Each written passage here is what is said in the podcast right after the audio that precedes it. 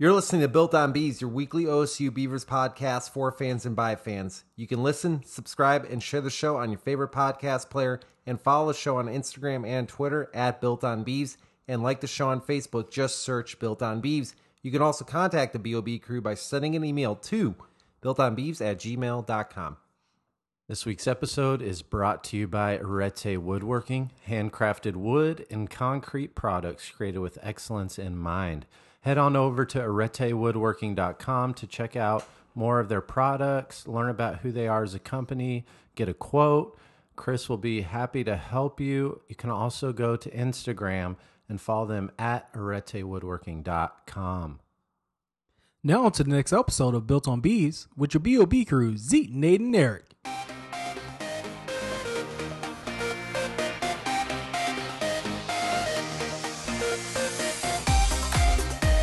Welcome to Built on Beavs. My name is Eric. I am joined by Zeke and Nate. On this episode, we are going to recap the Beavers' loss in football to Stanford this past Saturday. We're also going to go behind the mask with the UCLA Bruins and look ahead to the football matchup this Saturday as well. And we'll finish things up with the rundown. Fellas, welcome into another episode. Built on Beavs. Where is that? I'm sorry, I got tranced by this intro music. It gets me dancing. Kind of looking a little robotic there. Don't even lie, good listeners. I know every time this comes on, you guys start grooving. How can you not? It's true. Yeah, it's a good way to end the night, start the morning, mid-afternoon maybe. I don't know. Anytime. So, in fact, some of you probably rather just listen to the song instead of us, but unfortunately, that only goes for about a minute. Yeah, that's all you got. Well, let's get into the game from this past Saturday. Another heartbreaking loss for the Beavs. They fall to Stanford 31-28, if I may quote a fellow BOB crew member. Kind of felt like a reverse Hawaii game. Yes, that's what I said, if you guys were in suspense wondering who said that. It was. I mean, there's so many thoughts going on through my head. I just don't even know where to begin. It was a heartbreak. I mean, I knew going into it, even though I predicted if Stanford won, it'd be by more than 14, so I was wrong in that aspect, but I did predict Stanford to win, but I really thought the Beavs might actually pull it off, and then they just didn't execute four quarters, and that's the name of the game, it seems like, with this team, is four quarters is hard to come by in terms of, just execution. You know what's so heartbreaking, though, is the fact that they didn't get blown out or anything, but they lost two games by 3 points in the last seconds of the game. Yeah. Was Hawaii by 3? Yeah, it was by 3, right? Was it? I thought it was 31 to... I can check right now. Do not tell me on that. But don't do math on air. Eric likes to say that. Yeah, you know? It's just not a good idea. It was 3 points. Oh, was it? Okay, yep. That's why... Hawaii was 28-31, and Oregon State and Stanford's 28-31. And both, we were scoreless in a half. And honestly, that's the worst. It's hard when that happens. Yeah, you have halves where you're not scoring, and then you have halves where the defense is locked in, but giving up points as well. So, yeah, yet to see a full game on both sides of the ball. It's just so different because it's hard because we could be sitting right now talking about this podcast, sitting at 3-1. Easy, and instead it's a 1-3, and that feels completely different. It's a different season. I mean, can you imagine having 3 wins already to this point? I mean, that's a couple more, and you're bowl eligible. Mm-hmm. And I was going to say too, when we were talking earlier, Nate, you could be 1-0 in the Pac-12, which I think is even a bigger deal. Starting the Pac-12 season at 1-0. Especially for the Stanford. Beavers. Yeah, especially for the Beavers, I think that's a big deal. Especially as well, I steal your word, Zeke. It's a good word. I hope you don't mind. But you're starting the season with two opponents that you would say are probably on the lower tier right now of the Pac-12. Mm-hmm. It's going to get harder. Yeah, we needed that one. That was just, I don't even know what to say because it was hard. The hardest part is... It'd be a different story if we were just really terrible and we knew that and we just didn't have talent and it was just, like you said, Zeke, getting blown out each game. It It would suck in its own right, but it would be a little easier to take, I think, than the fact as we have talent on this team. Mm-hmm. It's evident all around the board. I mean, just looking at the defense and that D line and the backers and getting pressure and the offense, there is talent across the board of this team. There's no doubt about that. And that's what makes it the hardest for me, I think, is we have the potential to beat most Pac-12 teams. We're mm-hmm. still not in the talent realm of, I think, the elite Pac-12 guys, yeah. but man, we can compete. And the problem is just that execution. Yeah, that's the thing I don't get either, is like coming into the year, I knew we had a good offense. Again, like I said, it was good, but not great. And I thought the defense was going to be lacking, which in the beginning of the season it was. However, I give the most improved player to the defense. Yeah. The defense has constantly showed week after week that they are improving. That secondary, which I talk about, is probably the Achilles heel of the team. They even have shown improvement right over these last few weeks. But then it seems like when our defense is clicking, our offense gives up. I wouldn't say give up. I know what you're saying.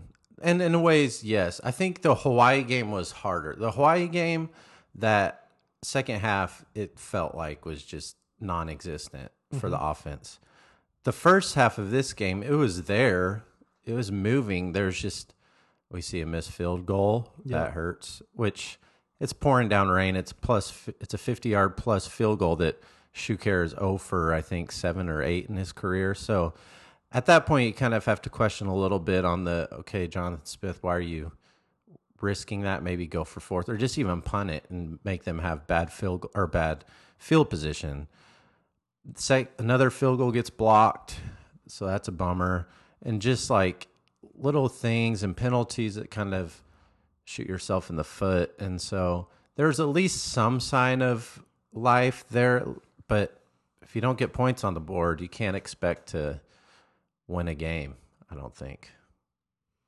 Well, it's true that the offense was able to move the ball. I mean, statistically, we had more yardage than Stanford.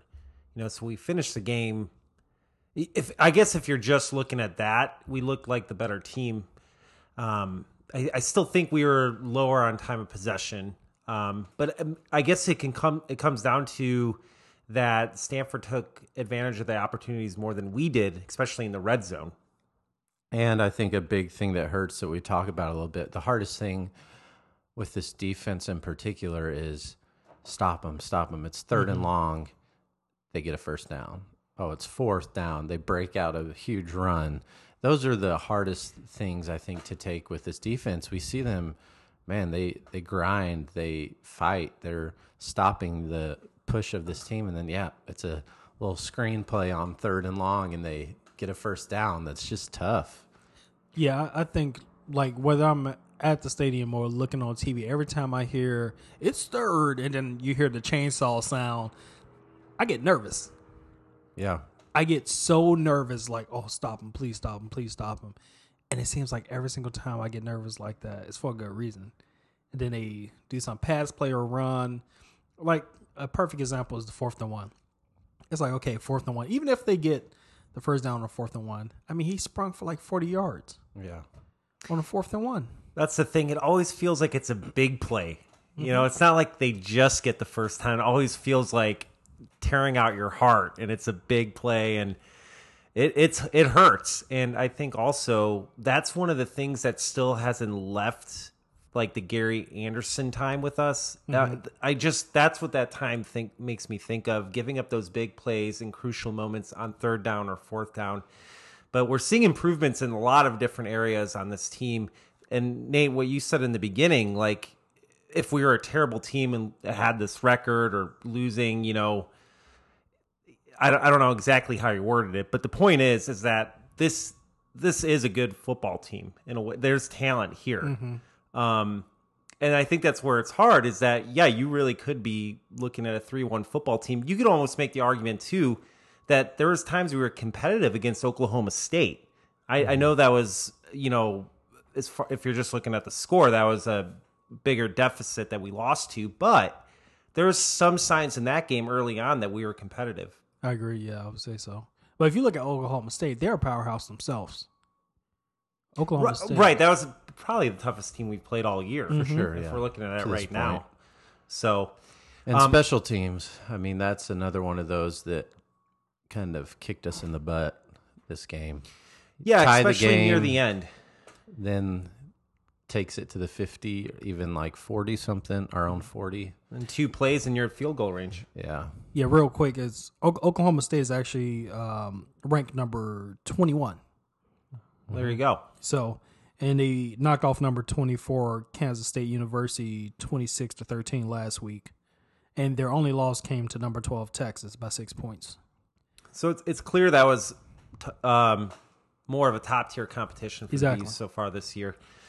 I would also say, too, what's interesting is the defense, who has been burned on the run, really stepped up this game. Our run defense in general and our QB pressure has really improved, I agree. And that's fun to watch. Like it's exciting to see the line or Hamaka Rashid just bust through there and get sacks. He's on fire. I think a couple sacks the last couple games. And so that's fun to watch. Or Jordan Whitley busting through the line and just plowing. Usually at the end of the game, too, right? It's always in like the last second. But still, those are fun to see, and we didn't really get to see that before. Yeah, you're right. We didn't see those in years past. And we kind of even talked a little bit about it, Eric, before the show. Just, I mean, the what-if games of like, okay, so we're sitting at 1-3 now. What if you go a year and 2-10 again, or even 1-11? It's like, that's a hard thing because in ways, this team is completely better than last year. There's, I think, no doubting that 100%. At all. I agree. 100%. But then it's like, but if you go 1-11, like what? How do you just doesn't take show. That? Yeah, and that's the big thing is too is like I think that's why it hurts to lose by the 3 points for both Hawaii in this game, is because at the end of the day, if you don't get that W, it don't matter how close it is, because all everybody ever sees is that record. They don't see how close those games are. And I think Oregon State's record does not reflect how good of a team they are. However, in games like this, we have to be smart. And I think one of the reasons we lost this game is because we weren't thinking. And by that, I mean those last-minute mistakes that got us some penalties that worked in the favor of Stanford. Yeah. That's a part of it. I would also say a slow start for the offense as well. Yes. Kind of dig. I mean, we didn't dig ourselves a big hole, but by the time it's the third quarter and it's 21-0, we did fight back. But imagine, like we talked about, you at least, I don't know, pick up 3 points, a touchdown in that first half. I mean, you might be walking away with a win. Yeah. Or even the holding them to a field goal instead of getting the penalty and giving them automatic first down. Again, you still may be looking at the W again. Right. That was a big play in the game. Yeah. Legitimate, though. Yeah, legitimate. It was the right call. Yeah, and that's the thing that hurts, too, is like it's the right call, and I think I know why he did it. I think he was so hungry to get a stop that he just made a bad decision, And it's obviously easy to sit here or sit in the comforts of your home, and say like, why would you do that? You got to think more. But when you're on that field and you're hungry for that. Yeah. Have some sacks in the game and this is a kind of a crucial, not crucial, but like it's a big kick. You want to block it. You don't really think through those things as much, I don't think. Or it's hard to maybe slow it down. And honestly, I'd rather have a player where I have to hold back and tell him, like, hey, man, that's not a smart decision to do, rather than someone being lax off. It's like, oh, they can get the kick anyway, Yeah, especially since it's not, like, dirty. Right. It's not unsportsmanlike. Being competitive, yeah. I don't have a problem with it, but it was the right call. So, I mean... Yeah, I wish that the refs would have overlooked it, but I guess... Well, it's one of those things. Who knows how often that actually happens? I mean, I don't know, as a viewer, I don't know if you notice that stuff until it's flagged, and then you see the replay. It's like, oh, okay. You know, I don't know. I have something funny to interject. That's not about the game, but it is about referees. I was watching the Alabama game with some coworkers, and you know how sometimes they bring up the roster for like the offense or who's all playing and stuff. Mm-hmm. One of my coworkers like, funny, I don't see any of the refs on there. Oh, it took me a while to get it too. Oh my gosh! But honestly, that's how it seemed when you look at Alabama and how the refs always give them plays or calls in their favor. It's just like, are y'all on this team too? What's up with that? Yeah. Just a couple quick stats for the game, just to throw them out there. Luton finished 27-39 for 337 yards and a TD. Pierce 16 carries for 141 yards, 2 TDs, and then Hodgins 10 receptions for 162 and a TD, and then Rashid had 2 sacks. So, really good numbers offensively. Yeah. Yeah, I know, and I keep going back to it. That's the hard part. We have talent. There's no doubt about it. And so that is an encouraging thing, obviously. I think it's easy. Come off a loss, it's heavy, it's hard, especially when it's close. You could have won it against a school like Stanford, even though they're kind of on a lower end this year. Still, to say we got to win against Stanford is no small thing. So it's easy to kind of look at the negatives of it, but it is true. This team has improved, and testament to Jonathan Smith, testament to the recruiting, even the players and their preparation. It's there, but there's just that little thing that they need to propel them forward to kind of come away with these victories. And, you know, I think we're on track. We're going to get there. I'm hoping that this game could be a crucial learning point for everyone involved, offense and defense, special teams. And I'm hoping that we can grow from this game, move on from this game, and play better next time, and every game play better. And I think one of the things we're going to need to see from OSU this year, no matter how the season turns out, I think I would love to see it. This is more of a wish list. I would love to see an upset of a ranked Pac-12 team. I think it's possible. And I think this is one of those games that you lose, but you can still kind of draw momentum from because you come back from 21 points, could have very easily won it. You're improving. I think the players can feel both of that sense of, yeah, we blew it and we kind of lost that game, but we have the capability, we have the talent to beat Stanford. We have the talent to beat these other teams. And I know we talked a little last week about tradition and history of schools. This is still Stanford. So a bad Stanford still has that history of being a good team. And so even though we lost, I think players kind of feel that drive to compete harder this week in practice, come against a UCLA team that's kind of looking like they're on a little bit of a rise. They're still kind of sitting fairly low, but I mean, it's going to be a big week this week, I think. It really will be.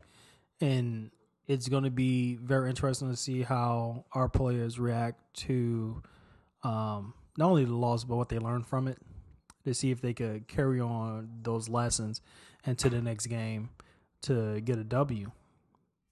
I think it's clear, Zeke, you kind of said it, them improving. I think they've improved in each and every game so far this season. You really are seeing improvements in each and every game. So let's do this. We're going to take a timeout. When we get back, we are going to go behind the mask, and we're going to preview this UCLA matchup. You're listening to Built on Beavs. Located in the Willamette Valley, Michael Nolan Design is a freelance graphic designer, the creator of your Built on Beavs logo. He's there ready to help you with any design needs you may have. Head on over to Instagram and follow him at Michael Nolan Design. See what he's up to, or send him a message if you are interested in working with him. Again, go on over to Instagram at Michael Nolan Design. Welcome back to Built on Beavs. It is time to go behind the mask with the UCLA Bruins. We are going to hand it off to our boy Nate. I don't know if we actually if we've done this one yet. I don't know if that year we did it, if we had UCLA on our schedule, because I don't remember doing this one. I'm going to trust you. Mm-hmm. This is new to all of us. So like you kind of spoiled already, they are the Bruins, in case you didn't know that. But originally, early on in the days, early in their existence, the UCLA students were Cubs. Mm. Kind of a mock or a nod to the school's fledgling status. I had to look up how to say that, not going to lie. Basically meaning the immature, they're still young, like a bird. How do we describe that, Zeke? You knew that more than me. Whatever, beside the point. Yeah, it was somebody who is immature or young. So yeah, they had a young status, but that didn't that didn't go well for so long. So in 1924, the students adopted the more ferocious grizzly. A little more fierce. But in 1926, as UCLA looked to enter the Pacific Coast Conference, here you go, Eric, the University of Montana, already a member, they pressed its case for the grizzly ownership because they are the grizzlies. So once again, UCLA was in search for another mascot. So after considering names from the Buccaneers to the Gorillas, how about that? The students were still trying to figure out a mascot to go with. And at the time, UC Berkeley was using both the Bears and the Bruins. So Berkeley students voted to give the Bruin name up, and finally UCLA had its mascot. Oh, nice. So how nice of UC Berkeley. You know what I'm actually very surprised at? Is that there's no collegiate team whose mascot is the Gorillas. I was about to say, I feel bad for the primates. They got none. Yeah. I don't think there's a single primate name anywhere. Isn't that odd? That is very odd. I mean, we got a lot of wildcats, got a lot of different types of dogs. Well, even obscure ones. A saluki, a spider, a bison, a jackrabbit, penguin, a cornhusker. What's that Syracuse? I was going to say St. Louis. The Billikens. Yes, the Billikens. Which isn't even real. I know, right? Anyway. The Jayhawk, which I found out is not a real bird, by the way. A Jayhawk's not a real bird? It's not. Mm-mm. Oh, wow. No. I didn't know that. Terrapin, yeah. Which is a turtle. Yeah. Or something. Razorback. So early on, UCLA actually used live bears, which was entertaining. Who doesn't like to see a live bear? A variety of names, but Joe Bruin was the one that lasted. And in 1961, alumni presented the campus with the first Josephine Bruin, a little Himalayan bear. And she lived in the rally committee's chair's backyard until she grew too big and was moved to the San Diego Zoo. So that can be your problem with hosting live mascots. They tend to grow, especially if it's a bear. What about Joe Bruin? What happened to that guy? Finally, they ended up going, it doesn't say the outcome of his life. So does that sound like Joe Bruin would have a top hat and a monocle? Stealing that? Yeah, somewhat. His character kind of went through design changes over the years. So eventually the costumed student mascots took over the job around the mid-1960s. Several students took turns playing Joe, and then he was joined in 1967 by a costumed Josephine, or Josie, who is more popularly called today. So now there's a girl one to be side by side with Joe. Like I said, his costumes and depiction have evolved over the years from a Mickey Mouse-looking Bruin in the 30s to a smiling Joe in the 70s. The current design was unveiled in 1996. Can you imagine if that bear got loose? I know, that's a liability thing waiting. So there you have it. Used to be the Cubs. We're thinking about the Grizzlies. Ended up with the Bruins. That's pretty cool. I feel like they could have been fine with Grizzlies. I mean, Montana just goes Grizz anyway. So. That's true, yeah. But that would be weird, though. Two teams playing each other the same mascot. It happens. Yeah, like it happens with the Wildcats. You see it with Huskies. Mm-hmm. Has UConn ever played Washington? or Northern Illinois. I'm sure at some point they played Northern Illinois. Yeah, yeah, that's Huskies true. Huskies over NIU. There. Yeah, two Huskies. For sure, we know Wildcats have played each other. I think. I've what are other Wildcats? Arizona, Kentucky, Wildcats. Kentucky, Northwestern. True. Northwestern. Yeah. You guys all know I love The Simpsons. I've quoted this one before. Have you seen that episode, Zeke? Which episode? Where the two teams are playing each other and they're doing a chant, and Bart Simpson's team is like, they're making a chant like, who are we? The Wildcats. And who are we going to beat? The Wildcats. No, I haven't seen that one. I'll send it to you later. That's hilarious. Not the time. All right, Nate. Well, thank you for going behind the mask for us. Good work. Good work. Thank you. All right, so let's actually preview this matchup against UCLA. That will be this Saturday, October 5th in Pasadena. Currently, the Beavs, as we know, are 1-3, UCLA 1-4. This is a 6 p.m. kickoff, and it is on the Pac-12 Network. Yes, Pac-12 Network. Our initial thoughts on the game. One team will be at 2 wins. That's true. Very deep. Yeah. So like we kind of said, UCLA is kind of a interesting team as well. They're kind of low on the bottom, but we saw that thrilling game against Washington State where they won 67-63. So they have the capability of putting up numbers in bunches, but they also have the capability of giving up numbers and yards. They lost to Arizona this last week. Don't have the score on the top of my head. You might. It is was 20-17. 20-17 was what I was going to say. So in Arizona. I mean, all this, I don't know how much it means, but Arizona lost to Hawaii by like 15. So, I mean, if it's that circle just going on, you just never know what's going to happen. But concluding that, saying this is a winnable game and a game that's big that I think easily we could win if we execute for 4 quarters. Let me give you how much UCLA has scored in each game, because this is wacky, okay? I'm just going to go in order. 14, 14, 14, 67, 17. Wow. How do you even explain that? It's ridiculous, right? Well, they have a young quarterback, so that could be partial to it. I mean, we're talking about 40-plus point differential. I know. Sometimes college football you just can't explain, and that's one of those instances. That's crazy. It is. That is pretty crazy. So for comparison, let's look at the Beavers' points. 36, 28, 45, 28. We can score. Yeah, we can score. Except for halves in 2 games. That's crazy. And that's, yeah, those numbers are with 2 halves of 0 points. That's true. You know, I think these... This is a game between 2 teams that are still probably trying to kind of find their identity. That's a good point. I would say on both sides. Well, I don't know if I could say on both sides of the ball for UCLA.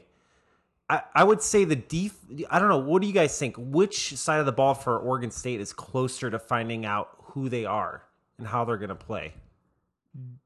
Defense. Offense. Okay. Well, let the debate begin.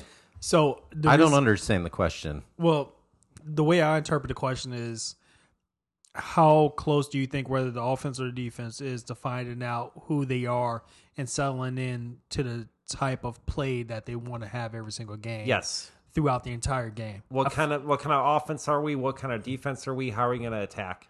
I think looking back at this Stanford game, I think the defense has shown that they're more getting into their identity. And I think, again, the defense has shown the most progress between the games of finding out who they are. I think that's true, but they had a longer way to go. I mean, I think our offense knows their identity and they found it. It's just the execution of that identity that's the struggle. Because when they have it and when they're going, they're executing. They can run the ball. They can pass it. I think it's the execution's the bigger question more so than the identity. I think our offense knows their identity. The defense, I think, is still figuring it out a little bit. I think they are figuring it out. But I don't know if it's figured out, whereas offense, I think it is. Now, Nate, you mentioned as we were watching highlights from this previous game, offensively, when Luton started going out of the pocket, that's where you started seeing the production in the second half. It's when he started going under center. Under center, I'm sorry. Yeah, which was very efficient because it puts the defense. I mean, we have one of the best backfields in, for sure, the Pac-12. Mm-hmm. It's just, we're deep. And you got Artavis Pierce, who's a monster. Jermar Jefferson, who's a little banged up now, but it's a monster. B.J. Baylor can come in. So you have to respect the run if you're a defense. And so coming out of center, you're either pounding them down with the run that we were super efficient with. I don't know how many yards per carry we had that game, but it had to have been pretty high.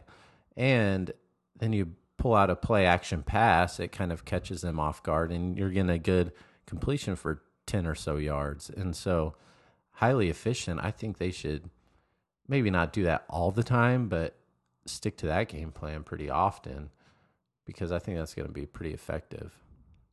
It'd be nice to see if we could put a complete game together. That's what I want to see. I want to see both offense and defense on both ends of things playing it up and playing it hard for both halves. You're not giving us just one half, you know? Yeah. Yeah, we haven't seen that complete game yet. I suppose you could say Cal Poly was. We probably went off the gas a little bit in the second half there. Rightfully so. I mean, we were ahead by a lot, yeah, and had put him back up. So right now this game is a 5.5 point spread. So okay. We are underdogs. Oh, we are. So UCLA is favored, mm-hmm, which makes sense. They're at home. We're I think eventually we get a couple Pac-12 wins, we're going to probably start seeing some of those spreads go in our direction. But yeah, right now, 5.5 points. So what are your guys' predictions for this matchup? Ooh, I'm going to kick it to you, Nate. Sorry, I was doing some research. Yeah, that's a hard one. As we know, I like just mentioning this all the time. I am 4-0 in picks. I take a lot of pride in that, but I feel that pressure now of staying undefeated. It's that kind of like when you buy a new car and it's brand new, you're so scared to get it scratched, but then once you actually get it scratched, it's not as big a deal.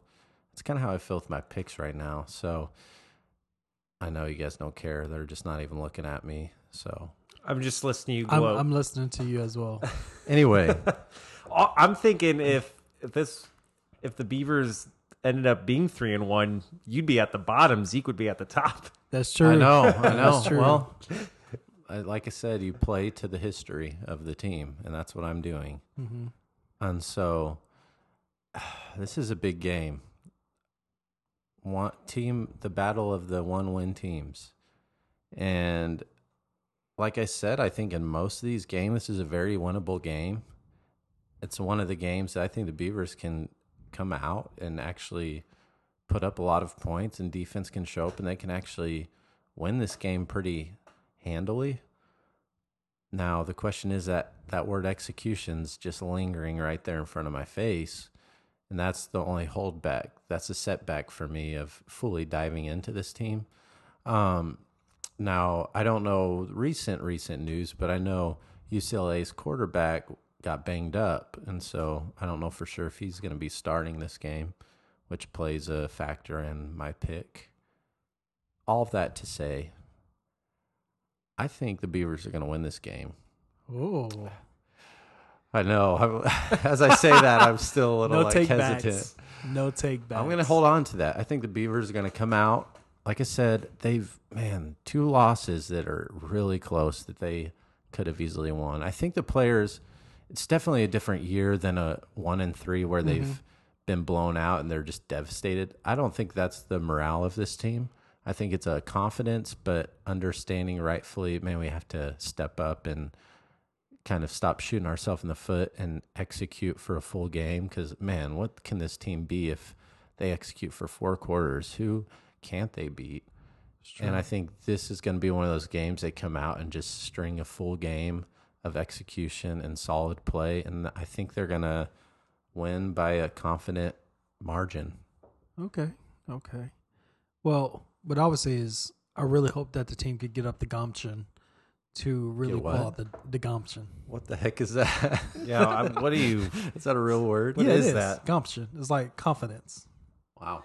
How would they get up? Isn't it easier just to say confidence than leave us confused and every single listener? Oh, man. It's always fun on Now, how do you spell gumption? G-U-M-P-T-I-O-N, I believe. Okay. Gumption. I had G-U-M and chin. Forrest Gumption. C-H-I-N. I could be wrong. How to spell it. Okay. Well, I hope they bring it too. I'll let you finish. Okay. He is correct. Okay. Awesome. Gumption. G-U-M-P-T-I-O-N. Shrewd or spirited initiative and resourcefulness. I don't know how you used that word. I don't remember. Basically confidence. Anywho, this UCLA team can be very dangerous. I think they showed that through Washington State. However, on the other end, I believe that part was a lucky fluke for them, and that they're a very beatable team as well.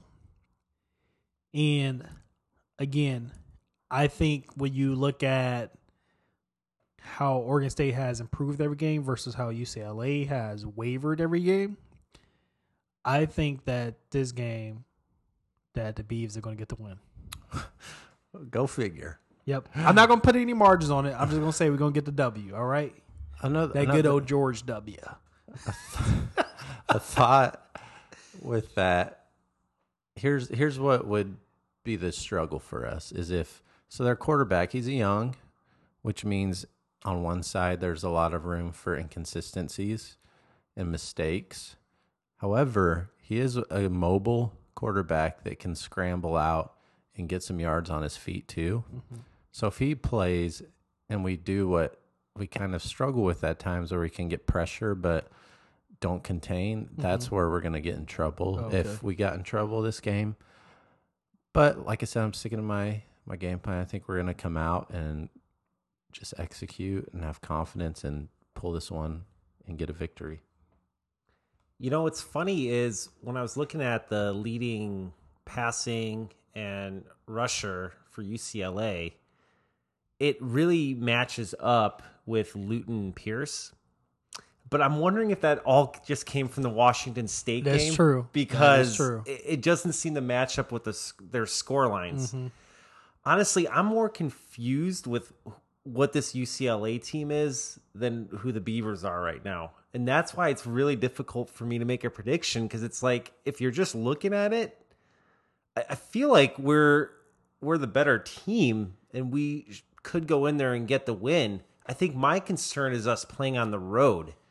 I think that's where I'm a little hesitant to go Beavers with the win. I think if this game is played at Research Stadium, I think the Beavers get the dub, and I think double digits. But I'm worried about us playing on the road in this game. So for me, I think, like you guys both have said, obviously if you play a complete game, we're probably going to win. I'm just not sure which Beaver team is going to show up. I'm not 100% sure which UCLA team is going to show up. So for me, I'm really just going off the fact that this game's on the road. So I'm going to give it to UCLA. So they are the team I think that's going to win. However, I want to say this. If the Beavers do win, I want to be quoted on this. I think it's a blowout win for the Beavers if they get a win. I don't think it's going to be a nail-biter if the Beavers come out of there. I think they're going to dominate if they get the win. But if not, I think it's going to be kind of what I said last week, which I want to get a little credit on since I was so wrong about Cal Poly. I would like a little credit saying that Beavers were going to lose last second to like a field goal. You guys remember me saying that? No, don't recall. Okay. Well, I did. With that being said, I have a feeling if the Beavers go down, it may be something similar to what we saw against Stanford. It's going to be close. I think no matter what, the Beavers are going to look good, though. Really, I think they're going to look good in this game. I just can't say for sure that they're going to get the W on the road. I think you're just trying to catch up with me on picks. You know what, Nate? Some of it. Well, so that's not. Not entirely true. However, never mind. So what I do think, though, is I'm kind of like you, Nate. I'm kind of going off of what I've seen. And I haven't seen us win enough on the road in recent years, even though this is a new team and they have looked better. I just can't pull the trigger on it quite yet. It's fair. It's fair. So that's where I'm at. Let's go ahead and take another timeout. When we get back, we are going to do the rundown. You're listening to Built on Beavs. Looking to buy your next home? Or maybe you're looking to buy your first home?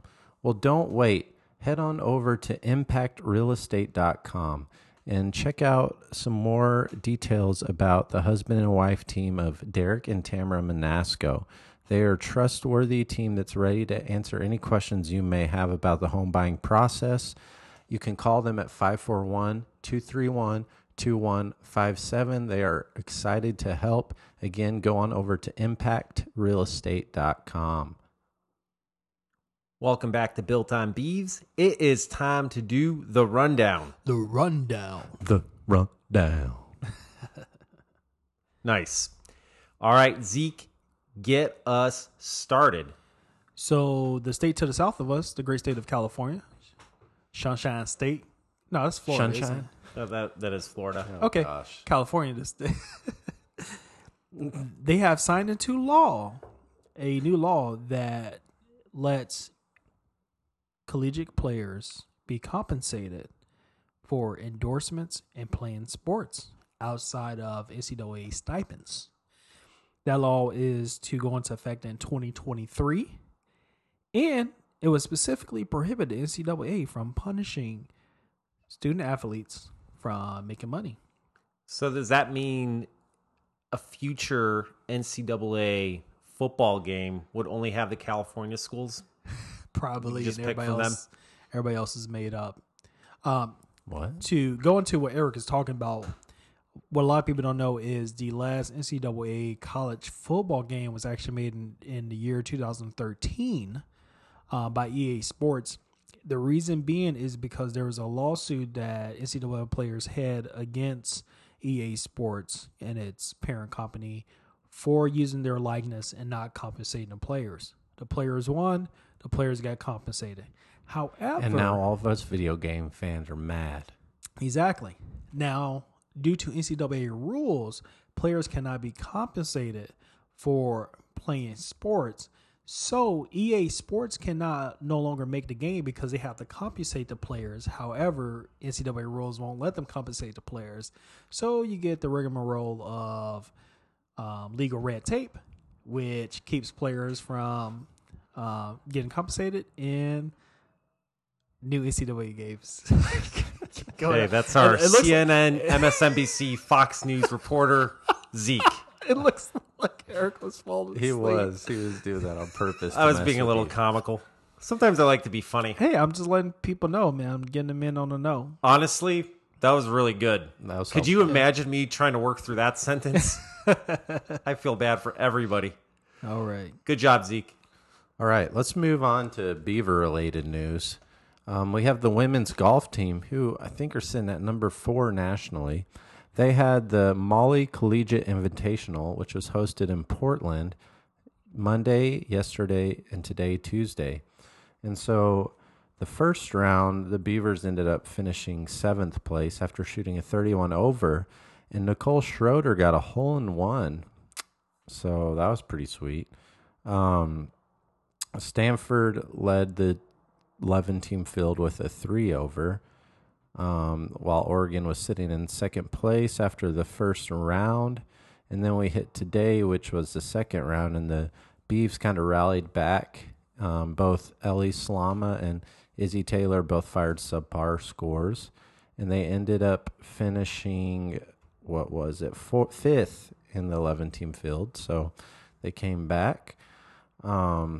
They did a really good job of kind of battling back the 2nd round, posted good scores. Their next, I guess, tournament or invitational is the Stanford Intercollegiate, and that will be October 11th, which is a Friday, and then the Saturday and Sunday as well. So that's a weekend tournament there in Stanford. That is a young team. I think it's like 3 or 4 freshmen, sophomore. I think the oldest is a junior. So, oh, wow. And Izzy Taylor coming up as a freshman, doing that. Good stuff. That's right. And the 4 ranking. It's big. Real big. Women's volleyball. They are 2-0 in the Pac-12. They started things off last week in the Pac-12 play. Nate was at the game. The Civil War, baby. Yep, they took out the Ducks 3-2 last Thursday. Number 24 ranked Ducks. First time they beat them since 2014. It's a big deal. And they won the last set 15-13. It was pretty. It was rowdy. It was wild in there. Nice. Came back the next night, beat Colorado 3-1. So Beavs looking good overall. They are 8-5, and like I mentioned, 2-0 in conference. They have a pair of matches coming up this week as well, at home at Gill, Friday against Cal, and then Saturday against Stanford. All right, now we're moving on to women's soccer, and they open up Pac-12 play, the Conference of Champions, on Saturday, September 28th in Pullman, Washington, against the Washington State Cougars. Unfortunately, the Washington State Cougar handed us our first loss at a score of 1-2. Which in soccer, I guess, any score is I guess not really a blowout, but it's a loss and it sucks. But however, I have faith that the women's soccer team is going to pull themselves up and continue to win. If you would like to see the next match, it's going to be on Thursday, October 3rd in Salt Lake City, Utah against the Utah Utes, followed by a match on October 6th, which is a Sunday at 1 p.m. in Boulder, Colorado against the Colorado Buffaloes. And then we bring it back October 10th, which is a Thursday at 7 p.m. against Stanford at Corvallis at Paul Lorenz Field. We knew a loss would eventually come, so we can all take a deep breath. It's a really good soccer team. So I don't know if I knew that. Oh, okay. I mean, has anyone gone undefeated in soccer? I don't even know. That's a good question. Doubt it. That's. You know what? I'm going to do some research, and I'm going to come back to this show next week. And I'm going to let everyone know. All right. And you guys can hold me accountable to that. I will hold you accountable. Oh, we will. Okay. Well, let's wrap this up. Remember, listen, subscribe, and share the show, and follow us on our social media outlets. You can also contact us by emailing builtonbeavs@gmail.com. For Zeke and Nate, I'm Eric. Thanks for listening. We are Built on Beavs.